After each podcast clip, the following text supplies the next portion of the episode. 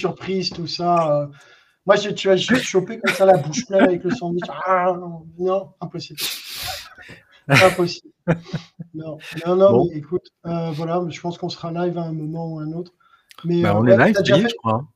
T'as déjà fait du lancer de hache, toi, ou pas? Non, jamais. Eh ben, écoute, c'est hyper sympa.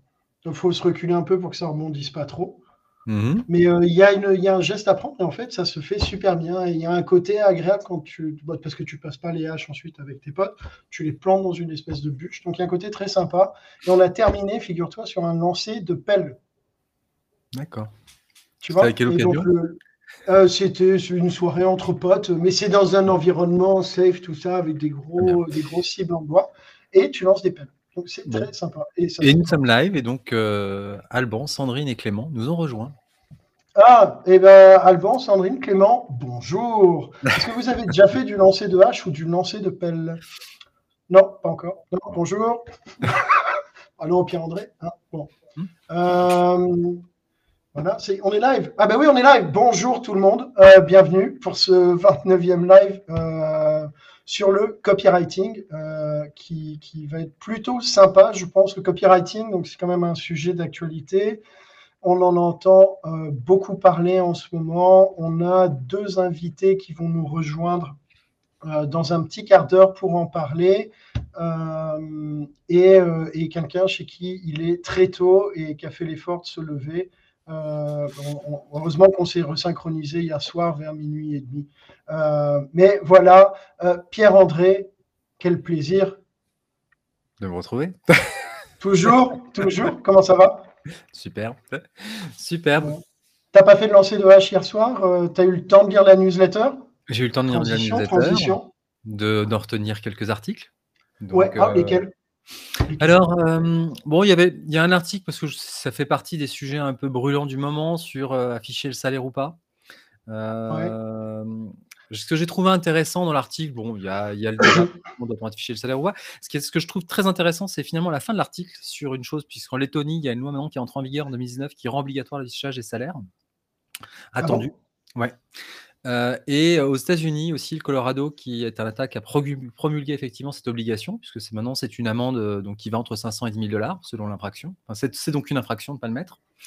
Euh, et il y a 21 Américains qui aujourd'hui aussi sont en train de, qui ont interdit aux employeurs de demander finalement la fiche, les, les, fiches de comment dire de Euh, alors, en France, euh, en France, ça reste un sujet, effectivement, le, salaire, le salaire, ça reste un sujet toujours brûlant. Moi, je le vois, mais y compris sur les briefs que je peux avoir par moment avec mes clients, où euh, c'est pas toujours calé. Alors, ça veut pas dire que parfois on le sait vraiment pas. Mais je trouve ça, voilà, il y a, un vrai sujet en tout cas sur le salaire et euh, sur le jeu de la souris, de la négociation. Bon, effectivement, aujourd'hui, ça devient un argument et un avantage concurrentiel pour les startups, parce que c'est, en tout cas, le mouvement startup le, le lance finalement et le porte pas mal au effort. Euh, en disant finalement, nous on affiche les salaires, c'est un critère, on va dire, de, d'attraction ou en tout cas euh, de réassurance pour les candidats qui savent qu'ils n'auront pas forcément la surprise. Euh, quand on sait la complexité en ce moment de recruter des développeurs, ça peut être un sujet. Ouais, tout à fait. Euh, donc voilà. Donc, euh, ah, ah Gavin, fait une remarque intéressante disant que c'était. Écoute, si tu peux mettre en commentaire, Gavin, merci pour ta remarque. Si tu peux mettre en, commentaire quelques points négatifs, parce que pour le coup, c'est un vrai sujet. Et moi, le seul point négatif que je vois potentiellement, c'est de te dire que si quelqu'un a des prétentions plus élevées que ton, ton, ton bracket, enfin, ta fourchette, euh, tu, le perds, mais après, si tu si as une grille salariale qui est construite et, euh, et, qui est homogène, mais si la personne est en dehors, elle est en dehors, et puis voilà, basta.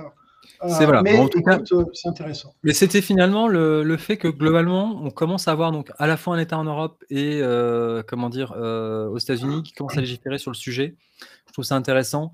Et effectivement, il y a toujours le débat sur, on me demande mes fiches de salaire. Euh, savoir que finalement. c'est clairement illégal quand même de demander les fiches de salaire. Non, c'est pas illégal. Euh, il y a une préconisation RGPD qui dit qu'effectivement, euh, c'est pas forcément, enfin, donc de la CNIL, qui dit que c'est pas forcément pertinent, mais on n'est pas, on n'y a pas encore d'illégalité là-dessus.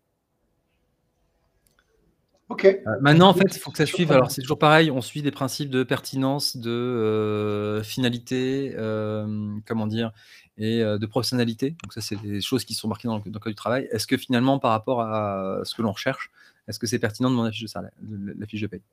En fait, souvent, c'est pour vérifier effectivement l'emploi et effectivement si la personne n'est pas en train de nous raconter des histoires sur le salaire. Bon. La personne, après, la personne peut refuser. mais la personne peut sur la relation que tu vas avoir avec ton futur potentiel employeur. Quoi. Voilà, mais c'est euh, c'est un sujet. Euh, le deuxième, c'est euh, sur le télétravail. J'ai trouvé l'article très très intéressant, l'intervention de l'avocate sur finalement sa vision du télétravail, en tout cas d'un point de vue légal, le fait qu'aujourd'hui finalement les choses ne sont pas véritablement cadrées, qu'au mieux c'est une charte. Et, c'est vrai que c'est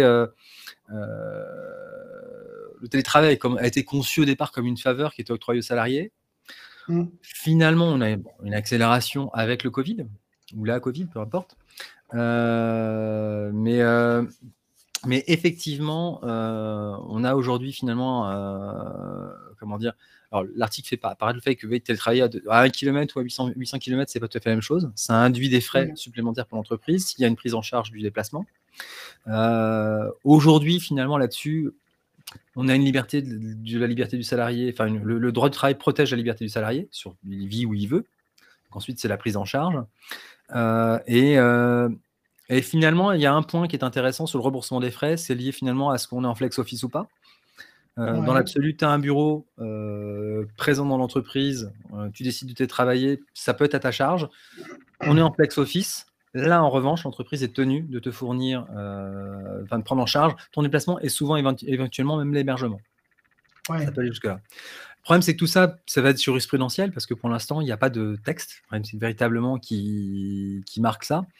Euh, donc c'est assez intéressant et donc bon l'article termine sur effectivement en fait une charte euh, pour anticiper les choses euh, mais c'est assez intéressant enfin en tout cas j'ai trouvé voilà l'éclairage d'un point de vue d'un point de vue juridique en tout cas intéressant là-dessus parce, que, tu as des grosses questions qui se posent hein. c'est un vrai sujet en ce moment dans le recrutement les accidents, mais l'accident de travail, tu, il, y a, quand même plein de choses euh, qui se posent. Et encore, tu as le, work from anywhere. Comment tu salaries quelqu'un qui bosse dans un pays étranger? C'est ça. Sous quel, droit, quelle, couverture sociale ou autre. Donc, c'est des vrais sujets. Et, euh, et puis, c'est d'autant plus des sujets brûlants qu'actuellement, dans les recrutements, effectivement, ça devient un point. Ouais, clairement. Euh, maintenant, j'ai plus de recrutement où globalement, j'ai pas euh, une fois sur deux ou une fois sur trois la demande. Alors, je parle pas en C-level, mais je parle effectivement sur des profils un peu experts ou autres, euh, où il y a une demande effectivement de, mais il y a du remote et à quelle proportion. Donc voilà, c'était un éclairage que je trouve intéressant. Et puis le dernier article, l'article d'Hélène sur finalement comment faire la différence quand on recrute dans la tech. Je trouve intéressant parce que une fois de plus, il y a encore beaucoup de, beaucoup de bon sens et beaucoup de rappels euh, qui sont pertinents et intéressants euh, sur le fait qu'effectivement, euh, on ne parle pas de profil ni de candidat. En fait, avant de devenir un candidat, c'est éventuellement c'est des gens et des prospects éventuellement si on veut on veut voir cette partie cette partie là mais qu'effectivement notre travail en tant que recruteur et ou sourceur c'est de les transformer en candidats et, que la candidature, finalement, elle se, elle se nourrit, et c'est nous qui allons la nourrir avec les échanges qu'on va avoir, et ça, c'est primordial. Euh, et puis ensuite, voilà, que effectivement, euh, on peut sourcer en dehors de LinkedIn. D'ailleurs, on a eu une petite plaisanterie de LinkedIn euh, mercredi dernier qui nous a montré. C'était très sympa, ça.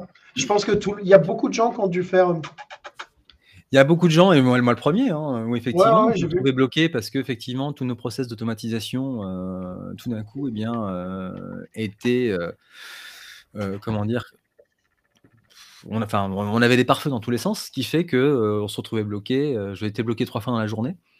à ne plus pouvoir ouvrir une URL en dehors de. Donc, je travaille beaucoup moi, avec des spreadsheets sur lesquels j'ai plein d'URL de LinkedIn. Et quand je, cliquais sur l'URL, effectivement, j'étais, j'étais, euh, comment dire, Ne rentrons pas dans les détails. Non, mais c'est euh, effectivement, hein, ça montre qu'effectivement, on est dans une, une vraie dépendance. dépendance qui est extrêmement euh, nocive. Bah, ça veut dire qu'il va falloir apprendre d'autres techniques. Quand je dis d'autres techniques, c'est y compris parce que malgré tout, enfin, même si on peut les sourcer en dehors de LinkedIn, LinkedIn reste aujourd'hui malgré tout, euh, même quand on source sur Meetup, quand on source sur GitHub, finalement, euh, on va avoir certes un, profil, certes des expertises qui sont, qui sont euh, présentées, on n'aura pas forcément un parcours. Euh, je pense que tu as, aussi un truc, c'est quand tu sources à l'extérieur, tu fais, euh, tu, tu parlais de Meetup, GitHub, euh, Twitter, peu importe. En fait, LinkedIn est généralement, si, tu commences à rajouter des canaux un peu plus exotiques d'informations, de, on retourne sur LinkedIn pour faire un double check éventuellement, voir si le profil est bien détaillé, mais normalement, il l'est sûrement pas, puisque sinon tu l'aurais dans ta première passe. Mais c'est surtout utiliser, je, pense, ça serait intéressant à voir d'ailleurs, utiliser pour la prise de contact. Parce que sur quelqu'un sur Meetup, tu ne sais pas le contacter ailleurs que euh, sur LinkedIn, sur GitHub, sur Twitter. Exactement. Tu peux trouver en fait, le, sujet, donc, euh, donc, il y a effectivement, euh, comment dire, une dépendance de l'outil. Effectivement, et c'est mal. Je ne sais pas si c'est mal, mais en tout cas, effectivement, et c'est le cas de tous les recruteurs. Et ça, ça vaut, Gavin, Gavin, ça vaut pour tous les profils. C'est-à-dire qu'en fait, j'ai des gens qui ont recruteur complet, donc la licence à plus de 7000 euros, qui ont été bloqués. J'ai une licence Sales Navigator, donc j'ai été bloqué là-dessus et on est, on est nombreux. Il y a eu euh, pas mal de, passes aussi sur les forums Facebook. Euh, effectivement, faisant état du fait que j'ai une licence euh, premium, je n'utilise pas d'extension, j'ai été bloqué. Bon, c'est avéré, LinkedIn s'est excusé, c'était un bug. Donc, Oh, bon. Non, non, Scotty, on va avoir un concert de Maiden plutôt. Éventuellement. Mais donc voilà, donc en tout cas, c'était un, c'est un sujet. Euh, sortir de la dépendance de LinkedIn, oui, certes, euh, c'est pas si évident que ça. Euh, parce qu'effectivement, derrière LinkedIn, on a forcément l'email. Alors sur GitHub aussi, bien évidemment, mais, euh, mais quand on source sur du Meetup, quand on va sur du Stack Overflow, pour engager les gens. Là, tu es, encore que sur des profils euh, tech, mais quand, je sais pas, tu sources euh, des infirmiers, des toubibs, des, des, architectes, tu vas te balader sur Pinterest, sur machin, ça commence à être compliqué après de, de faire des prises de contact. Euh, voilà, qui sont, qui sont relevantes. C'est pas évident. Alors, j'ai discuté, moi, j'ai discuté sur des gens, sur les, voilà, avec des gens qui travaillent sur le notariat et euh, ils font ça. Donc, il y a un très gros groupe, a priori, donc sur Facebook, parce qu'a priori, je l'ai vu. Euh, et ils font effectivement du contact euh, via Facebook. Ouais. Et, mais tu as raison, Hélène, il y a beaucoup de gens qui ne sont pas sur LinkedIn, c'est clair. Ouais, tout à je m'étais amusé sur la population des, études de marché, hein, puisque c'est des populations que je connaissais bien. J'avais rematché ma base perso, j'avais un tiers des gens qui n'étaient pas sur LinkedIn. Top. Top. Donc voilà. Puis ça, un autre, euh, un, autre. Et il y, avait il y a une mention spéciale effectivement sur l'article euh, donc euh, sur la parité. ça, ça, s'appelle le spécial casse dédié. Voilà. Il fallait que je le place. La spéciale dédicace, spécial casse dédié. Oui, d'accord, ok. Merci. mention spéciale, j'ai trouvé l'article extrêmement courageux. donc c'est Marine de, de Shine, c'est Shine qui fait état du fait que voilà, ils ont travaillé sur la parité, mais que la parité, bah, c'est ça ne suffit pas en fait, que globalement, il y a euh, encore aujourd'hui, malgré le fait qu'on ait 50% d'hommes, 50% de femmes dans la société, effectivement, euh, des, inégalités beaucoup plus profondes. Et je t'ai trouvé l'article extrêmement courageux de, faire état comme ça euh, de d'où ils en sont, de ce qu'ils mettent en place. c'est un bel exercice alors de communication, certes, mais c'est aussi du coup, enfin c'est aussi du courage. Oui, ouais, oui, c'est très, enfin c'est honnête c'est honnête. Ah, ça sert. Et on balaye. C'est l'article est vraiment dans le sens je balaye devant ma porte. Et j'ai trouvé ça pour le coup effectivement assez assez assez fort. Donc voilà. Voilà un peu sur les articles qui ont. Très bien, très bien. Un, dernier mot que tu voudrais rajouter, Pierre André, une blague, un calembour?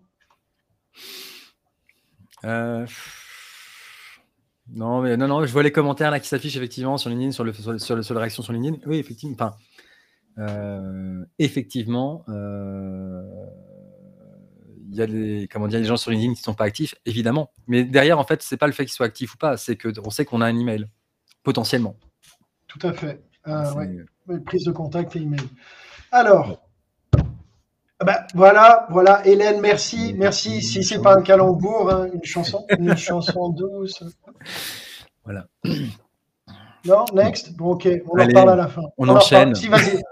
Ah non, punaise. Bon, alors on va enchaîner euh, sur le, et c'est pas le burger quiz, mais c'est le sourcing quiz. Euh, elle n'est, Ouais, quand même, elle n'est ni creuse, ni à être tard, mais accueille le plus haut centre d'émission hertzien de France. C'est le point de départ d'une descente à ski. À mi-parcours, les requins peuvent, avec un Y après, peuvent y trouver refuge. Euh, quel est le prix public d'une nuitée pour un adulte? Bon, généralement, moi, j'avais l'habitude de recevoir des, mails hyper beaux, bien écrits, Pierre-André, tout ça. Maintenant, je, fais je me plains un peu. Voilà, je n'ai rien su. Bon, je vais, non, mais je, je, vais, je vais retravailler, euh, Nicolas. le retour, le retour du marathon des sables est un peu. Wow, prochaine question sur. Oui, alors euh, je mets... note, je mettrai bien ça, mais il faut un budget. Hein. il nous faut des sponsors parce que deux places Maiden Carré Or à 100%, mais il faut des sponsors. Ouais, parce que déjà, en fausse, déjà en fausse, elle douille. Hein. Ouais.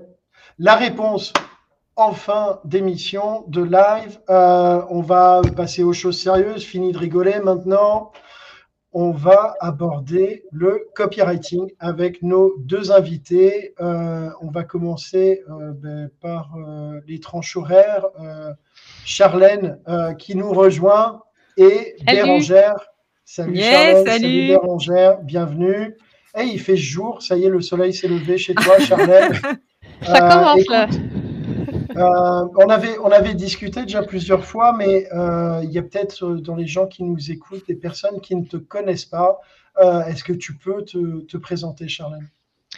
Oui, oui, oui. Ben, écoute, moi, je suis copropriétaire d'une entreprise qui s'appelle Humanify. On est dans le recrutement. Et euh, je suis au Québec pour ceux qui avaient un peu euh, deviné avec le décalage horaire.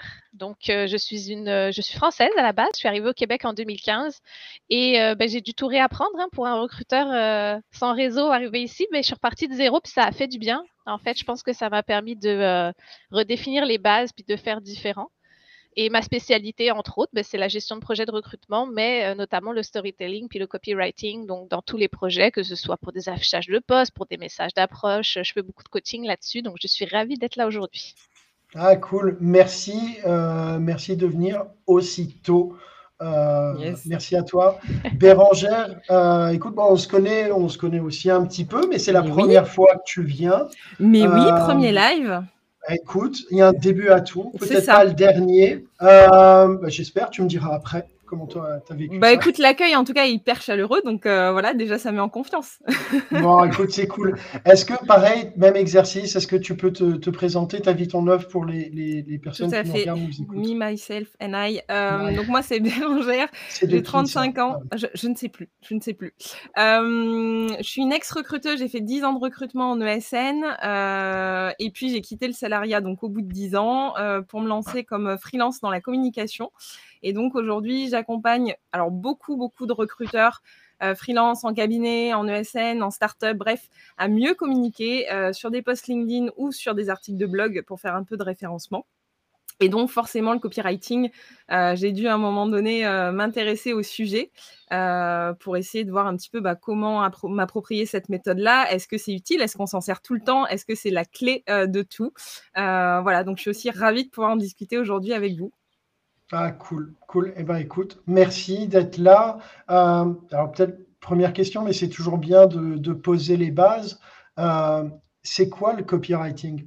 Parce qu'on entend parler. Alors, est-ce que c'est comme le sourcing? Chacun a un peu sa définition. Ça commence où? Ça s'arrête où? Est-ce qu'il y a une espèce de, de, vérité un petit peu plus euh, transverse sur qu'est-ce que le copywriting Bérangère, pour toi, c'est quoi?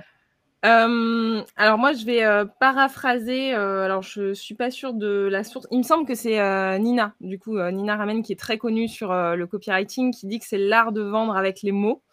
Et donc en gros, pour moi, c'est ben, quand tu rédiges un texte ou une page de vente ou autre, c'est ce qui va faire que tu vas déclencher l'achat ou en tout cas le passage à l'action de la personne via ce que tu écris parce que tu as su activer les bons leviers euh, psychologiques ou autres. Euh, et donc, tu t'es rentré un peu dans la tête de la personne pour laquelle tu euh, écris et tu as réussi à déclencher quelque chose. Ok. Charlène, toi, quelle, quelle, quelle définition t'apporterais au copywriting? J'adore euh, Bérangère, je trouve que c'est super euh, épuré comme définition. Ça dit, euh, ça dit tout en très peu de mots. C'est du bon copywriting, by the way. Ouais. Alors, on le préparé la question. L'original, c'est David Ogilvy. Ah, ok. Ah. D'accord. Merci Pierre-André. moi, je dirais un truc similaire. Tu sais, c'est la, je dis souvent que c'est la science ou l'art des mots au service de ton objectif. Donc, ça peut être vendre, ça peut être faire appliquer des candidats, peu importe ton objectif, c'est utiliser les mots pour desservir ton objectif, quel qu'il soit. Donc, l'art ou la science, il y a un petit débat là-dessus que je vois souvent. Est-ce que c'est de la science? Est-ce que c'est de l'art? Je pense que c'est un mélange des deux, un peu. Ok, ouais, c'est joli aussi. Effectivement, c'est un peu plus large dans le sens où c'est pas que euh, orienté euh, vente, mais aussi action euh, pour le coup. ok, ok. Comment vous êtes arrivés toutes les deux au, copywriting? Qu'est-ce qui vous a amené à, vous plonger là-dedans et quel, quel, attrait ou quel, voilà, quel, quel plaisir vous y trouvez? Qu'est-ce que ça vous apporte? Charlène euh, écoute, moi, c'est que, euh, ben, on le sait, là, notre objectif en tant que recruteur, euh, c'est de convertir. Donc, c'est de transformer un prospect, disons ça comme ça, en candidat. Puis pour ça, il faut être persuasif parce qu'on est dans une mare de, de, messages. Donc, le message que tu peux envoyer se perd dans des centaines de milliers d'autres. Il y a en plus, je pense, des a priori négatifs très forts sur la profession de recruteur qui sont justifiés. Il y a eu beaucoup de choses mal faites qui a fallu donc dédiaboliser un peu la profession. Donc, il y avait un double défi de convaincre parce que déjà, non seulement tu es perdu dans une mare de messages, mais en plus, quand la personne voit que tu es recruteur, il y a un a priori négatif à défaire. Euh, donc, je me suis demandé, mais comment est-ce que je peux faire différent que du message traditionnel Bonjour, euh, je suis intéressé par votre profil, j'ai une opportunité à vous donner, pouvez-vous me communiquer vos coordonnées? Et c'est là que je suis tombée un petit peu euh, sur le copywriting, donc de me dire comment est-ce que je peux facilement, efficacement, en très peu de temps, convaincre quelqu'un de discuter avec moi. Pas d'appliquer à une job, mais de discuter avec moi. C'est là que mon mindset a changé puis que j'ai commencé à m'éduquer un peu sur le sujet. Ah, nice, nice. Et toi, Bérangère? Trop bien. Euh, alors moi, en fait, je suis tombée dans le copywriting, on va dire, euh, un peu par hasard, mais pas vraiment. On va dire que euh, j'ai vu énormément de, de, euh, de messages ou de posts sur LinkedIn autour du copywriting, une sorte de, bulle euh, autour de, ce domaine-là, voilà, avec des choses très positives, des choses très négatives. Et en fait, j'ai voulu me faire un peu mon, propre avis euh, sur le sujet. donc, j'ai bah, commencé à consulter différentes ressources, des, bah, des, vidéos, des livres, des posts, échanger avec des copywriters.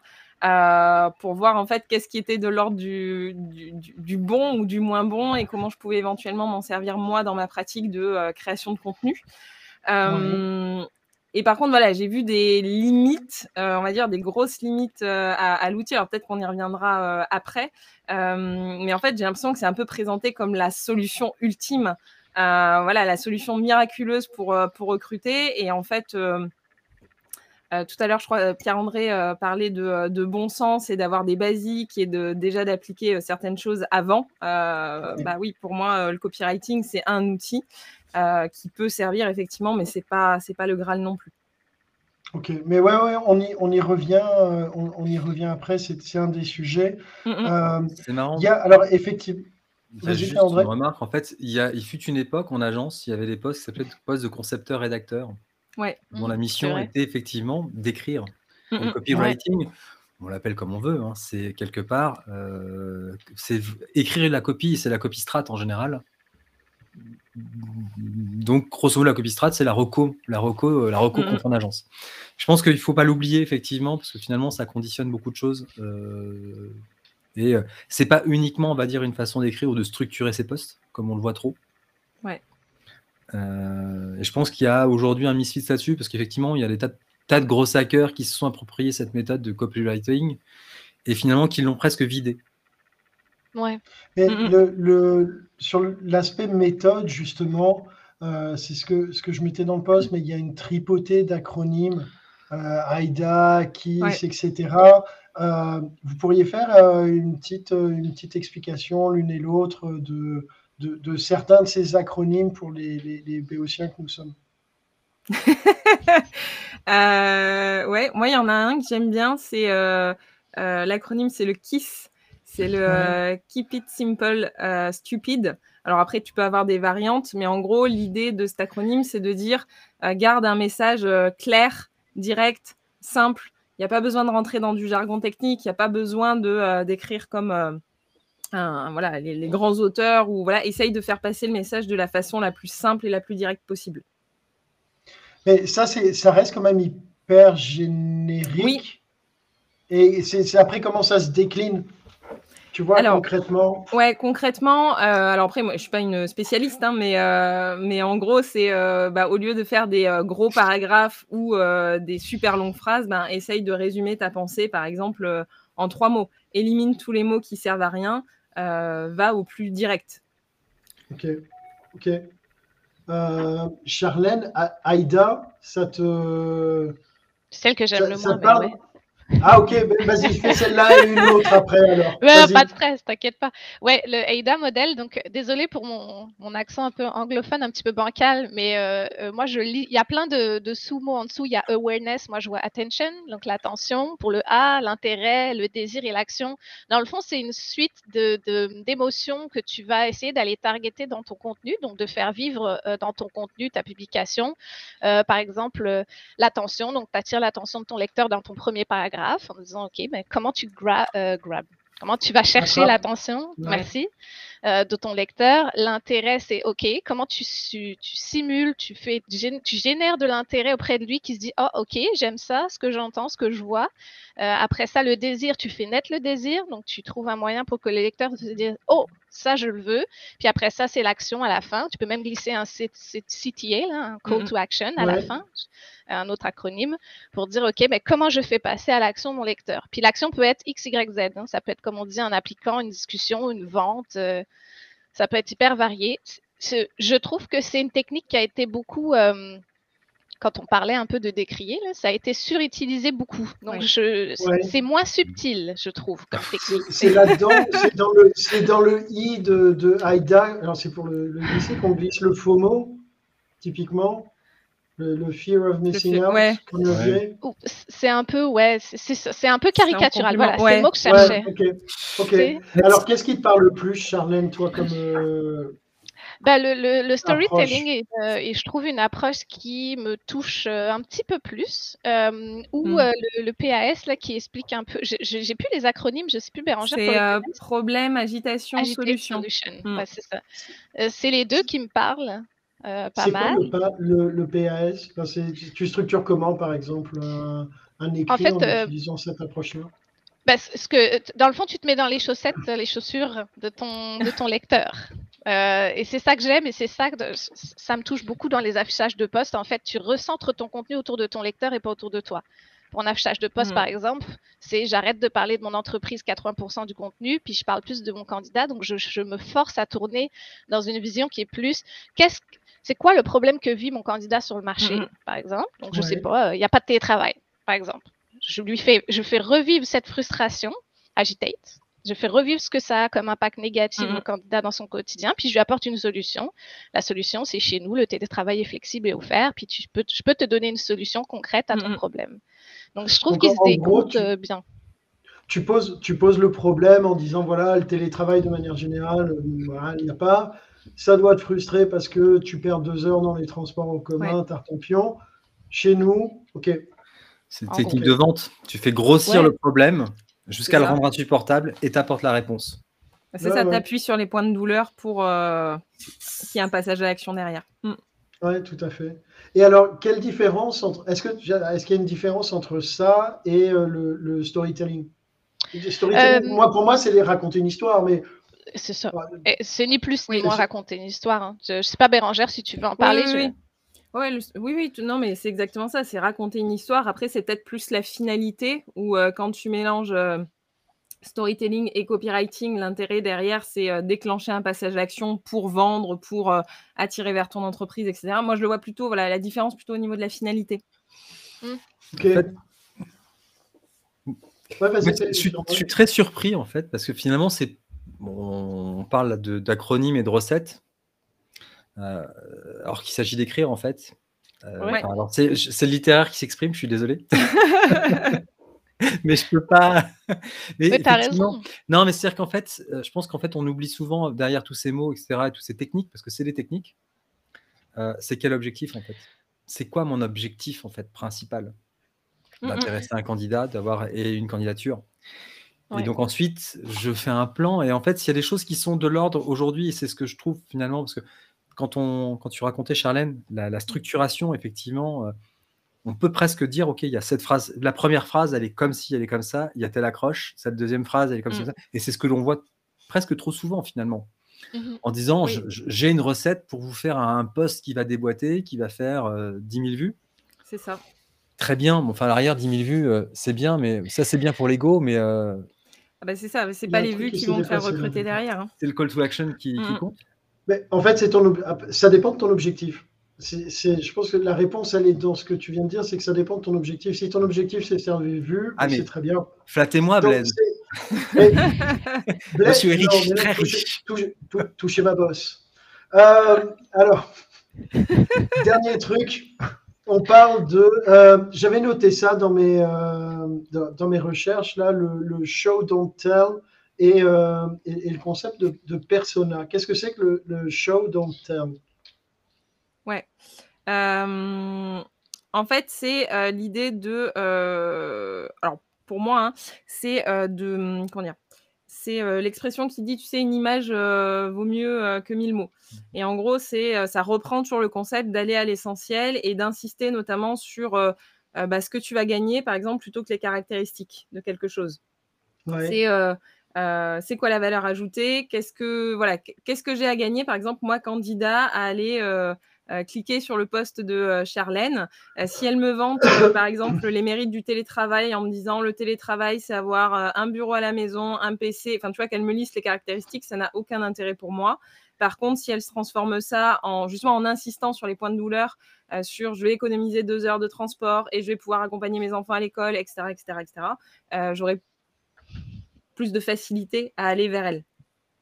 Je comprends. Je comprends. Ok. Il y, a, une remarque. Ah, vas-y, Charlène. Ah, non, non, j'allais enchaîner sur le persona, fait qu'on peut rester sur euh, Vas-y, vas-y, vas-y. C'est bon. Euh, le persona, c'est vraiment un concept très vaste aussi qui est utilisé depuis euh, des, dizaines, peut-être même, peut-être pas des centaines, des dizaines d'années en marketing. C'est dans le fond, c'est utilisé pour forcer, entre guillemets, les marques à dresser un portrait mm. de leurs consommateurs, disons ça comme ça. Donc de dire, mm. OK, c'est qui mon persona typique, mon consommateur typique? Le gros problème avec le persona en recrutement, c'est que ça peut euh, forcer à avoir des biais de perception ou de la discrimination sur des critères d'âge, de sexe, euh, de localisation. Donc c'est bien et pas bien à la fois. C'est bien pour forcer le gestionnaire et le recruteur à travailler ensemble au type de motivateur clé et pas de personnes qui pourraient fitter avec eux.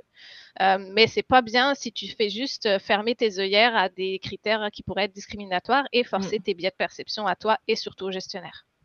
Mais alors, je, rebondis là-dessus, mais je ne sais plus où j'ai lu, ça, mais en gros, c'est de dire si tu écris pour tout le monde, tu écris pour personne globalement, et que l'idée, c'est d'écrire pour quelqu'un, surtout quand tu n'es pas dans l'écriture d'un bouquin, mais dans une écriture pour générer une action. Mm, mm. Et pour écrire pour quelqu'un, il faut définir qui est ce quelqu'un. Tout simplement. C'est ça. Mais ce quelqu'un, mais ce que cette personne je te donne un exemple. Euh, on, a on, travaillait pour un, je cherche un équivalent français, euh, Bricorama, qui cherchait des gens en magasin. Euh, puis on dressait le portrait là-dessus. Puis au début, on avait fait un personnage qui disait bon ben ça prend parce que c'est des horaires flexibles, donc c'est des horaires des, deux soirs, des, des mi-temps, donc ça fitait super bien avec des étudiants. Puis sauf qu'on a dressé ce personnage-là, puis on s'est rendu compte après que en discutant avec des focus group, que ça fitait super bien aussi à des, des parents au foyer. Mm. maman, papa au foyer. Euh, des retraités qui fitaient super bien. Mais si on, si on avait juste mis nos œillères avec notre euh, mm, mm. définition du personnage qui était relié à l'âge, notamment, et à un peu la, la place dans la vie, là, ben, on aurait complètement exclu les retraités, qui étaient euh, une cible parfaite, en fait, pour, pour ce job-là. Donc, c'est un exemple qui démontre que bah, la personne, oui, mais pas que. Mm, mm. Je, prends le, alors le contre-exemple du show tell de Johan. Merci pour, euh, pour cela. C'est euh, le contre-exemple, c'est d'être soi-disant au top de la technologie, d'envoyer un Voilà, ça c'est pas mal. Euh, merci. Sur, sur, une note plus sérieuse, il y a la, la, remarque d'Alain que je trouve intéressante mm, qui dit parlons éthique et manipulation, on lutte contre les biais en tant que recruteur et on les utilise pour cibler son lecteur paradoxe, non? Qu'est-ce que qu'est-ce que vous en pensez? Bah, c'est une des limites. Hein, euh, pour moi, c'est une des limites du, copywriting. Euh, Et notamment, tu vois, dans la perception de dire, on parlait du FOMO tout à l'heure, euh, de dire euh, c'est urgent, la peur de manquer, de, passer à côté de quelque chose, etc. On va insister euh, souvent là-dessus à l'écrit. Est-ce que c'est éthique? Est-ce que ça se fait vraiment? Est-ce que ça traduit la réalité? Est-ce que voilà jusqu'où va la limite en fait? Et ça c'est bah, aux recruteurs et donc aux, comment dire, aux, copywriters en herbe, voilà, de savoir où tu places le curseur ça part aussi de l'intention, tu sais. Euh, si tu as une intention euh, malveillante à la base, mmh clairement, euh, là, ça, part mal, puis tu vas utiliser, utiliser les biais à ton avantage et pas à l'avantage du lecteur. Normalement, tu veux plus utiliser, jouer sur les émotions. Mais si tu as une solution bienveillante à proposer à ton lecteur, comme on parlait du télétravail, mais que tu es persuadé que tu vas offrir du bien-être à cet employé qui souffre ailleurs, je pense qu'il y a une manière de l'utiliser correctement. Donc, tout est une question, je pense, d'intention derrière. Mm, mm. C'est ça. Ok. C'est d'évaluer l'intention plus que l'action. Parce que, comme on dit, comme on dit souvent, l'enfer est pavé de bonnes intentions.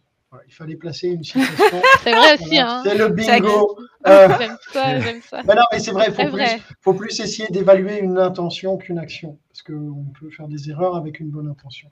Euh, ok, cool. Je vois juste des. Dans une heure, il sera trop Bon, je ne lirai pas. Euh, le copywriting. Merci Hélène.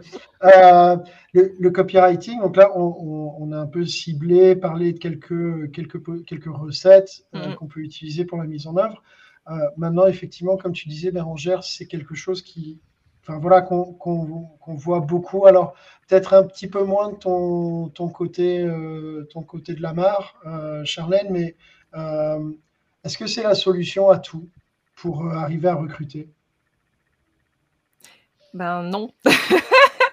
enfin après, je, suis plus. Non mais je, je, suis plus euh, dans le recrutement donc euh, opérationnel, mais je pense que c'est une partie de l'équation parce que effectivement, quand tu sais comment bien te adresser à un candidat, quand tu veux sortir du lot, quand tu veux proposer une solution à un problème, etc. Voilà, c'est très bien.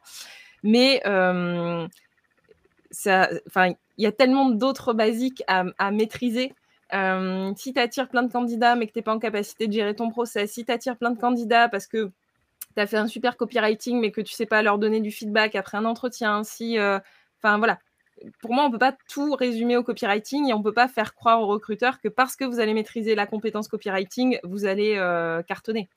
C'est pas, enfin pour moi c'est Est-ce que, est-ce que tu, tu peux peux, parce que dans ce cas-là, ça veut dire qu'il faut travailler sur tout, ce qui, est, vrai aussi. Mais si à un moment, tu dois prioriser où tu mets ton effort, parce que ce que tu dis, en fait, ça arrive aussi sur le sourcing, on dit la c'est la solution à tout. Alors c'est super si tu sais sourcer des candidats, mais si tu sais pas leur parler et tu sais pas gérer un process derrière, tu ne vas pas aller très bah loin. Oui, non plus. oui. Mais donc, la, question, c'est peut-être dans ces cas-là de, de, se poser la question, de se dire où est-ce que j'ai le plus gros retour sur effort, en fait? Ouais, bah alors déjà, c'est le, copywriting, c'est, enfin, tu vois? Moi, je pense que, alors, un des, un des basiques euh, pour moi, c'est déjà savoir ce que tu cherches, en fait, à qui tu veux t'adresser. Euh, parce que quand tu as un brief incomplet, quand tu sais pas quel profil euh, voilà, il faut aller chercher, en fait, tu auras beau bien écrire, faire des super messages, si tu grilles tes cartouches partout, tu perds du temps. Donc pour moi, le retour sur investissement, enfin un bon ROI, c'est déjà de base un bon brief. Euh, avec ton hiring manager et euh, voilà, savoir où tu mets les pieds. quoi. D'autant plus quand tu as raison, parce que c'est le bon brief va faire en sorte que tu vas pouvoir faire du bon copywriting. Si tu sais plus à qui tu parles non plus, ton message va être lissé comme tout le temps. C'est pas, moi je pense pas que c'est la réponse à tout non plus. C'est surtout aussi comme n'importe quel milieu niché. Euh, il y a beaucoup euh, de, justement d'acronymes qui essayent de perdre un petit peu la personne qui s'y intéresse. Puis ça, c'est pas fair. Je trouve que c'est euh, c'est ça diabolise. Enfin, c'est pas que ça diabolise, mais ça rend le truc compliqué là où Pierre-André, tu l'avais bien dit, on s'entend, on parle juste de rédaction persuasive, on parle juste de faire de la rédaction qui a du sens, meaningful, puis qui ne, se perdra pas dans la masse. Donc, c'est non, c'est pas la réponse à tout, mais en même temps, il faut pas voir ça trop gros. Tu sais, tu parlais de ROI. Ça prend pas beaucoup de temps de juste se poser les bonnes questions et d'essayer d'être, de se différencier puis d'être meaningful dans son contenu. Donc, euh, c'est bon ROI. Tu as, des gens qui peuvent avoir plus ou moins de facilité mm. pour, euh, pour écrire. Moi, les premiers posts que j'ai fait sur LinkedIn, je passais 4 heures à essayer de trouver. Alors après, c'est à force de commencer et de réécrire où ça vient un peu plus vite, mais c'est pas pour ça d'ailleurs que ça, fonctionne hyper bien pour autant. Mais tu vois, le, fait de se poser la question, il y a un vrai travail pour quelqu'un qui n'a pas une éducation à ça, euh, qui pour le coup prend du temps. Alors, pour, autant, pour autant, écrire un message simple avec un sujet, verbe à complément et autre chose que nous sommes leaders sur notre marché. Non, parce que ça, passe par là aussi. C'est vrai, c'est vrai, c'est carrément. Je veux dire, mais ne serait-ce que des, informations très claires. Enfin, moi, j'ai travaillé avec des consultants euh, qui, étaient, enfin, qui écrivaient comme des savates. C'est pas grave. S'il y avait du sens et les scripts de poste, il était compréhensible. En fait, il y avait un moment où on a parlé de ça, ça doit être intelligent. Un enfant de 5 ans doit comprendre. Mm, mm. ouais. Faire simple. Donc euh, voilà, c'était le. Le keep it simple. Le kiss. ouais, c'est ça. Ouais. Keep it simple. Euh, voilà, mais un enfant de 5 ans doit comprendre ce qu'on raconte. Et c'est valable quand on fait un brief, un brief, on doit le comprendre et on doit le comprendre. Moi, je me dis souvent, expliquez-moi expliquez le job euh, comme un gamin de 5 ans. Ouais. Et puis derrière, de le restituer simplement, en fait. Déjà sans recherche d'effet. Après, quand effectivement on est très à l'aise avec la plume, on peut se permettre des tas de choses. Mais et le copywriting, il fonctionne à la fois sur le post, sur l'annonce, mais aussi sur le pitch qu'on va, qu'on va envoyer au candidat. Oui. c'est important aussi. C'est énorme, c'est tout, ton, ton, pitch, c'est tout, quoi. Ben, en fait, tu recycles ton contenu finalement, ni plus ni moins. Tu t'inspires de l'un et de l'autre. Euh, mais tu sais, tu as raison quand tu dis aussi, il y a juste des. Il y a quelque chose aussi que je trouve, entre guillemets, une astuce, euh, je vais mettre des gros guillemets même, facile. Euh, c'est celle de, de savoir se montrer vulnérable aussi en tant que recruteur dans le message c'est une technique de copywriting, mais je veux dire, il n'y a pas besoin d'être adepte du copywriting pour le faire, de dire, écoute, je je suis pas certain de telle chose, by the way, j'ai pas tel, je te parle de mon poste, mais il y a une question que je me pose encore, c'est celle-ci. Est-ce que tu peux m'aider? Mmh euh, Ça marche aussi, c'est tout simple, se montrer vulnérable. ça, il n'y mmh a pas besoin de manier les mots avec euh, d'avoir un bac plus 5 littéraire pour ça, de se montrer vulnérable. Ouais. Je pense un, un des trucs auxquels je, pensais, je ne sais plus où j'avais vu ça, mais c'est d'éviter de faire du. Euh, tu vois, d'expliquer dans, ton, ton, pitch au candidat ce qu'il va faire. C'est-à-dire que, je sais pas, tu vas pas expliquer euh, un comptable qui va manipuler des chiffres, quoi. C'est bon, il connaît ça. Oui. ça. Et donc, tu, perds du temps dans des trucs hyper techniques qui, en fait, n'ont aucun intérêt. Le mec, c'est son boulot, il sait mieux que toi. Tu lui donnes quand même les grandes lignes et la projection. Euh, non, les aboutissants. C'est ça. Euh, et, et c'est ce que tu mets autour, en fait. Oui, c'est ça. C'est le contexte, euh, c'est tous les à côté. Et Hélène, elle le dit dans le chat, là, il n'y a pas une solution miracle, en fait. Il y a juste des solutions adaptées en fonction, euh, et elle a tout à fait raison, hein. mais euh, des candidats, du secteur, du poste. bref, c'est, on ne peut pas dire qu'il y a un hack qui fonctionne à tous les coups. C'est pas vrai. Il n'y a, pas de a pas de solution miracle. Donc là, tu viens de briser le rêve de plein de gens. En fait. Désolée. En fait, moi, j'y euh, étais confronté, j'ai envoyé, envoyé à un moment des, des, emails qui n'étaient pas terribles. Et je me disais, mais comment se fait-il qu'au téléphone, j'arrive à faire venir à peu près qui je veux en entretien et pourquoi je n'y arrive pas par mail? Enfin, pourquoi pour les gens ne me répondent pas? Je me suis dit, mais en fait, si je déployais, on va dire, la structure de conviction que j'ai à l'oral par mail, ouais. ah ben, ce serait peut-être pas mal. C'est ce que j'ai commencé à faire. Du coup, j'ai commencé à avoir des taux de retour à autour de 70%. Alors, en relançant, bien sûr. Mm, mm, mais donc, et ça, c'était donc il y a 7 ou 8 ans. Et je me suis dit, bah, ok, d'accord, en fait, il faut juste expliquer. On explique aux candidats pourquoi on les approche à l'oral. Parce que de temps en temps, les candidats me disent, mais pourquoi vous me contactez? Mm, mm. Mais parce que vous faites ça, pour ça, ça. Bah, je me suis dit, bah, ok, bah, en fait, je vais expliquer juste par, par écrit pourquoi je les contacte. Si on fait un bon, si on a effectivement une persona, en fait, la persona et tout ça va permettre de bien segmenter ces, viviers et donc d'adresser et de faire une personnalisation non plus pour par chaque personne que l'on aborde, mais dire voilà, j'ai une cohorte de 10 personnes, de 20 personnes qui font tous le même job, tous dans les mêmes écosystèmes, les mêmes environnements, bah, ces gens-là, je leur pousse le même message. Et c'est personnalisé parce que si je fais de la connaissance client, euh, on parlait de Bricorama à Carrefour ou chez Laurent Merlin, mes contextes sont les mêmes. Oui. Ouais. Ouais. Ouais. Et tu t'adaptes au un truc, André, sur le, taux de transformation. Et donc, ça, c'est une transition toute trouvée. Et, merci. On va faire comme si ça n'avait pas été préparé. Euh, comment on me... Là, il faut écouter, je dis beaucoup de choses. Euh, euh, comment on fait pour mesurer l'efficacité d'un message, d'une technique de copywriting? Ben, En recrutement, tu peux le faire comme euh, PA le disait, mmh. euh, donc sur tes taux de conversion. Si tu le fais pas, commence à le faire. Ça, pour toi, en tant que recruteur, c'est une mine d'or sur la qualité de ton travail, sur le contexte du marché aussi, sur le moment de l'année. Il va y avoir des, variations, mais faire du A-B testing, justement, de tester un message avec un vivier, de tester un autre avec un autre, puis tu vas le voir tout de suite sur tes taux de conversion. Puis, pas que les taux de conversion euh, en chiffres, mais il n'y a pas que le, quantitatif, il y a le qualitatif. Donc, euh, dès que tu as un message tu as déjà reçu, j'espère, un message en tant que recruteur qui dit Hey, je suis pas intéressé, mais ton approche est vraiment sharp. J'ai mmh. vraiment aimé ce que tu m'as dit. Donc, je te, dès que je pense à quelque chose, euh, je vais te recontacter. Ça, c'est une victoire. C'est pas une victoire tout de suite, mais c'est une victoire à long terme. Donc, quantitatif, oui, qualitatif aussi. Ouais. Et sur le qualitatif, c'est aussi, euh, ouais. je rebondis sur la partie euh, qualitative, mais c'est aussi en fonction de on parlait des acronymes tout à l'heure du call to action. Selon le call to action que tu as intégré dans ton message, si la personne fait ce que tu lui as demandé, euh, autrement dit, j'en sais rien, moi, te répondre par mail, euh, euh, télécharger ton super PDF sur un post pour avoir 500 likes et un super ego trip. bref. voilà, je ne vise personne en disant ça. vive les growth. bref, mais au final, c'est aussi selon est-ce qu'il y a eu passage à l'action ou pas et est-ce que euh, la personne a suivi ta consigne de départ. Pour moi, ça se vérifie aussi comme ça. Tu disais euh, tout à l'heure, euh, Pierre-André, ça m'a fait penser, tu disais, tu sais, Carrefour, Bricorama, etc., on mmh. s'entend qu'on présente le même contexte, en tout cas, enfin, c'est la même mmh réalité dans la job c'est un peu euh, le même constat qu'il y a en ce moment sur les affichages de poste. Euh, euh, j'ai fait un, petit brainstorm dans les dernières semaines sur les mmh. mots des, affichages de poste les plus détestés. Dynamique, polyvalent. Au Québec, perle rare, je ne mmh, sais plus mmh. si en France c'est utilisé. ninja en tech. Euh, geek. Ah, mais ninja, c'est. Ouais, c'est... ça marche plus, tu sais. Puis on... ça veut pas dire, tu sais, je, je, me rappelle, il y a une recruteuse qui me dit Oui, mais Charlène, c'est vrai que je cherche quelqu'un de polyvalent et dynamique je suis d'accord avec toi, mais dynamique et polyvalent ne veut pas dire la même chose chez Carrefour que chez euh, Google. Ça ne veut pas forcément dire la même chose.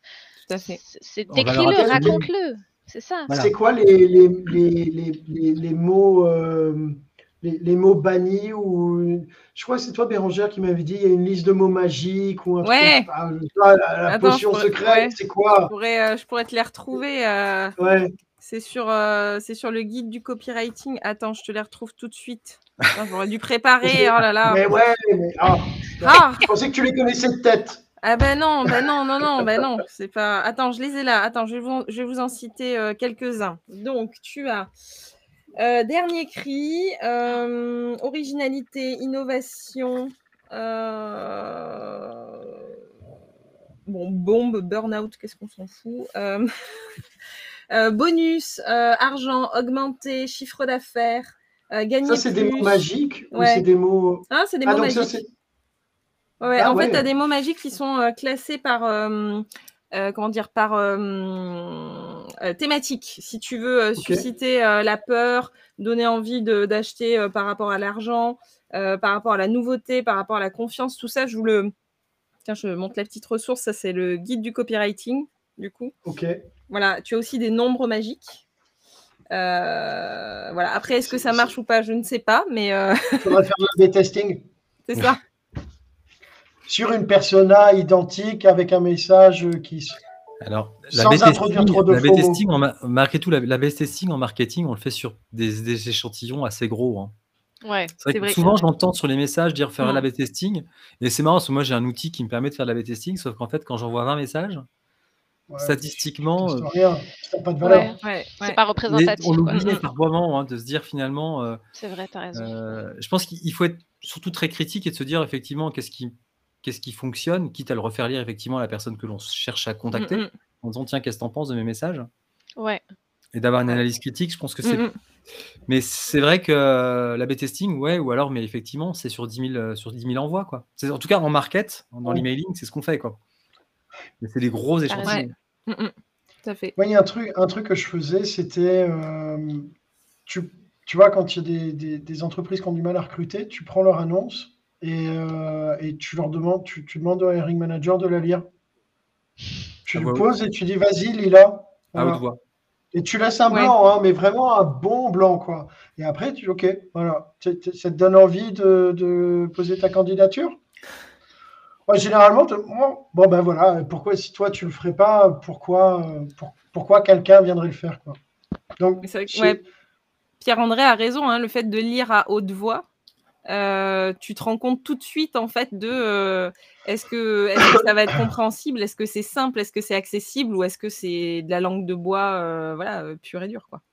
Oui, ouais, tout à fait. Est-ce que, alors on, en discutait un peu de ça en off avant, mais est-ce que vous avez des ressources éventuellement que vous, vous partageriez? Alors moi je vous avais dit, ça c'est un bouquin que j'ai lu, que je trouvais super bien, qui s'appelle euh, The Boron Letters, euh, qui sont euh, les lettres écrites d'un d'un père à son fils pendant qu'il était en tôle. En gros, il avait, il avait monté des business où il avait super bien réussi. Et c'est, je crois qu'il est considéré comme c'est Gary Albert et il est considéré comme un des, pères du, du, marketing. Et pour le coup, j'ai trouvé un lien avec le, la version digitale gratos. Moi, je partage, je ne suis responsable de rien, faites-vous plaisir. Voilà. Euh, est-ce que, euh, est que vous, vous, avez quelques, quelques ressources à partager éventuellement pour les, les, recruteurs ou les gens qui nous écoutent, qui sont curieux, qui voudraient euh, faire un un petit début. Quoi? André est mort de rire. Ouais, ça sent, ça sent la connerie. Oh, non, l'être un jeune poète, euh, Rainer Maria Rilke. bon, ça c'est très classique. Oui, voilà. effectivement. Moi, c'est peut-être un e-book euh, que euh, euh, j'ai vu passer dernièrement. En fait, je ne l'ai pas encore lu, mais j'ai lu l'aperçu, puis c'était c'était attractif. Puis c'est assez court, c'est 90 pages. C'est, désolé pour l'accent anglais, The Storytelling Code. 10 Simple Rules to Shape and Tell a Brilliant Story de Dana Norris. storytelling Code. Code. De qui? De, Dana, D-A-N-A, Norris, N-O-2-R-I-S. Il est. Euh... Ouais, exactement. C'est la cousine, en fait. Et euh, en fait, c'est la Chuck Norris euh, des, du copywriting. T'as vu? Euh, je, Pour ceux qui ont. je sais que sur Amazon, il est inclus, il est gratuit, mais je ne sais pas sur les autres plateformes. Donc, je vous laisserai regarder ça. Bien. Excellent. Euh, moi, j'avais écrit un article, je suis en train d'essayer de, le retrouver, je sais pas où je l'ai mis, où j'avais compilé une vingtaine de ressources autour du copywriting, euh, donc des guides, des vidéos, euh, d'autres articles et puis des personnes à suivre. Donc, je vais essayer de te mettre ça tout de suite dans le chat, le temps de le retrouver. voilà. moi, il y avait un bouquin qui m'avait marqué à l'époque de. Alors, c'est mes études, donc ça date un peu, mais c'était Les chemins de la persuasion de Jean-Noël Capferrer. Mmh. Donc Jean-Noël Capferrer était prof à HEC de marketing. Il a fait beaucoup de recherches sur plein de, enfin, y compris sur les, euh, je sais qu'il y avait un autre qui était la, rumeur, le plus vieux média du monde. Donc il a fait beaucoup de recherches en sciences sociales liées au marketing. Et euh, alors c'est très, c'est back to basic parce que pour le coup c'est très universitaire comme écrit, mais je trouve qu'effectivement c'est des bonnes sources d'inspiration. Euh, il y a des choses intéressantes. Mmh. Yes. Bérangère, ouais, c'est bon, je vois dans le, dans le chat. Parfait. Euh, on arrive euh, tout doucement au, bout de, notre heure. Est-ce que je sais que certains d'entre nous ont des contraintes Certaines, c'est le début de la journée, c'est cool. Euh, est-ce que, est que vous, vous voulez peut-être partager une astuce, un, un, dernier mot, un tips and tricks concernant le copywriting ou le recrutement, ou ce que vous voulez, ou la vie en général euh, Peut-être une petite astuce que c'est, il y a une participante euh, à une de nos formations qui m'a donné, puis je la lâche plus depuis. Mais là, il va falloir que vous m'aidiez parce que ce jeu-là, je connais le nom au Québec, mais je ne connais plus le nom en France et pourtant on y a joué. Ah. C'est pour aider les gens à trouver des synonymes à dynamique polyvalent quand ils sont bloqués, qui n'ont pas d'inspiration. Il y a un jeu ici qui s'appelle la boulette. Euh, c'est un truc où tu mets plein de petits papiers dans un chapeau, puis après ça, tu prends le papier, puis tu dois faire deviner le mot, mais sans dire le mot. Donc, si je tombe sur dynamique, je dois ah. parler. Dire... Euh, il y a Tabou, qui faisait ça. Ouais. Il y avait un jeu télé. euh, où, tu avais un mot et tu devais faire deviner à l'autre. Oui, c'est un peu comme celui où tu l'as Pyramide, là? Non, c'est pas ça? Pyramide. pyramide, avec Julien Lepers. Ah bah oui, c'est vrai. Bah c'est ça. Ou celui où tu mets le nom de quelqu'un sur ton truc sur le front et que la personne en face doit dire c'est qui, sauf que là c'est pas un nom commun, ce serait un adjectif. Hmm. C'est le truc pour dire que tu fais plein de choses en même temps, là, là, là. Puis, bah, en tout cas, ça, c'est une astuce qui a été un déclic euh, pour beaucoup de, gens, en fait, parce que euh, quand tu n'as pas d'inspiration pour dire dynamique autrement, quand tu commences à entrer dans ce jeu-là, c'est facile. Ça, ça fait un déclic. Donc, euh, voilà, petite astuce. Technique de, technique de copywriting, pyramide Julien Lepers. Euh, voilà. un synonyme. Il y a Time's Up aussi dans le même genre. Time's Up, c'est pas le truc avec le totem, ça Patrice Lafont. Ah ouais, voilà, c'est ça, pas Julien Lepers. Ouais. Pardon, Patrice Lafont, mes excuses. Je pas. Pardon, Julien. Un peu plus dynamique d'ailleurs. Ouais. Patrice Lafont, merci de la précision. Ça, c'est là, on est dans Boomer 2000 quand même, hein, au niveau refs. Mais euh, bon. Ça passe. Euh, voilà. merci tout le monde de me corriger. Promis, je le dis plus. Je vous le nom J'arrête. Hein. Euh, Bérangère, une, une citation. Ouais, je sais pas si c'est un tips ou voilà, mais juste quand vous écrivez, alors peu importe que ce soit en mode copywriting ou pas, c'est juste imagine que derrière, enfin, la, t'as une personne en fait qui lit ton message. C'est pas, pas un robot, c'est pas, euh, un peu cliché de dire ça, mais juste, alors il y a ça et puis t'écris pas pour toi non plus. Donc tu, peux te faire plaisir en écrivant le message, mais pense juste à la personne qui va le recevoir en face. Voilà, ça peut aider de oui, c'est mieux, c'est mieux, mieux, mieux. Personnalise. Hashtag personnalisation, bordel. Voilà, Exactement, mais oui, la base. On y revient. Top. Euh, écoute, voilà. Merci Virginie. Euh, Il n'y a pas de souci, euh, Marcel. non. Eh ben, écoutez, euh, eh ben, c'était super agréable de, de vous avoir. Euh, merci de vous être, euh, vous être prêté au jeu, mesdames, et d'avoir suivi et, et, et, subi ces élucubrations pendant une, une, petite heure. la semaine prochaine, c'est off parce que c'est long week-end, donc pas de live la semaine prochaine. Donc voilà, tous ceux qui nous écoutent, vous êtes peinards, j'espère qu'il fera beau. Profitez pour manger dehors, baladez-vous dans un parc, enjoy. Euh, ceux qui n'ont pas pu suivre tous les épisodes, bim, placement de produits, ils sont disponibles sur YouTube, Spotify, va sur sourceur.be, inscris-toi si tu n'es pas à la newsletter.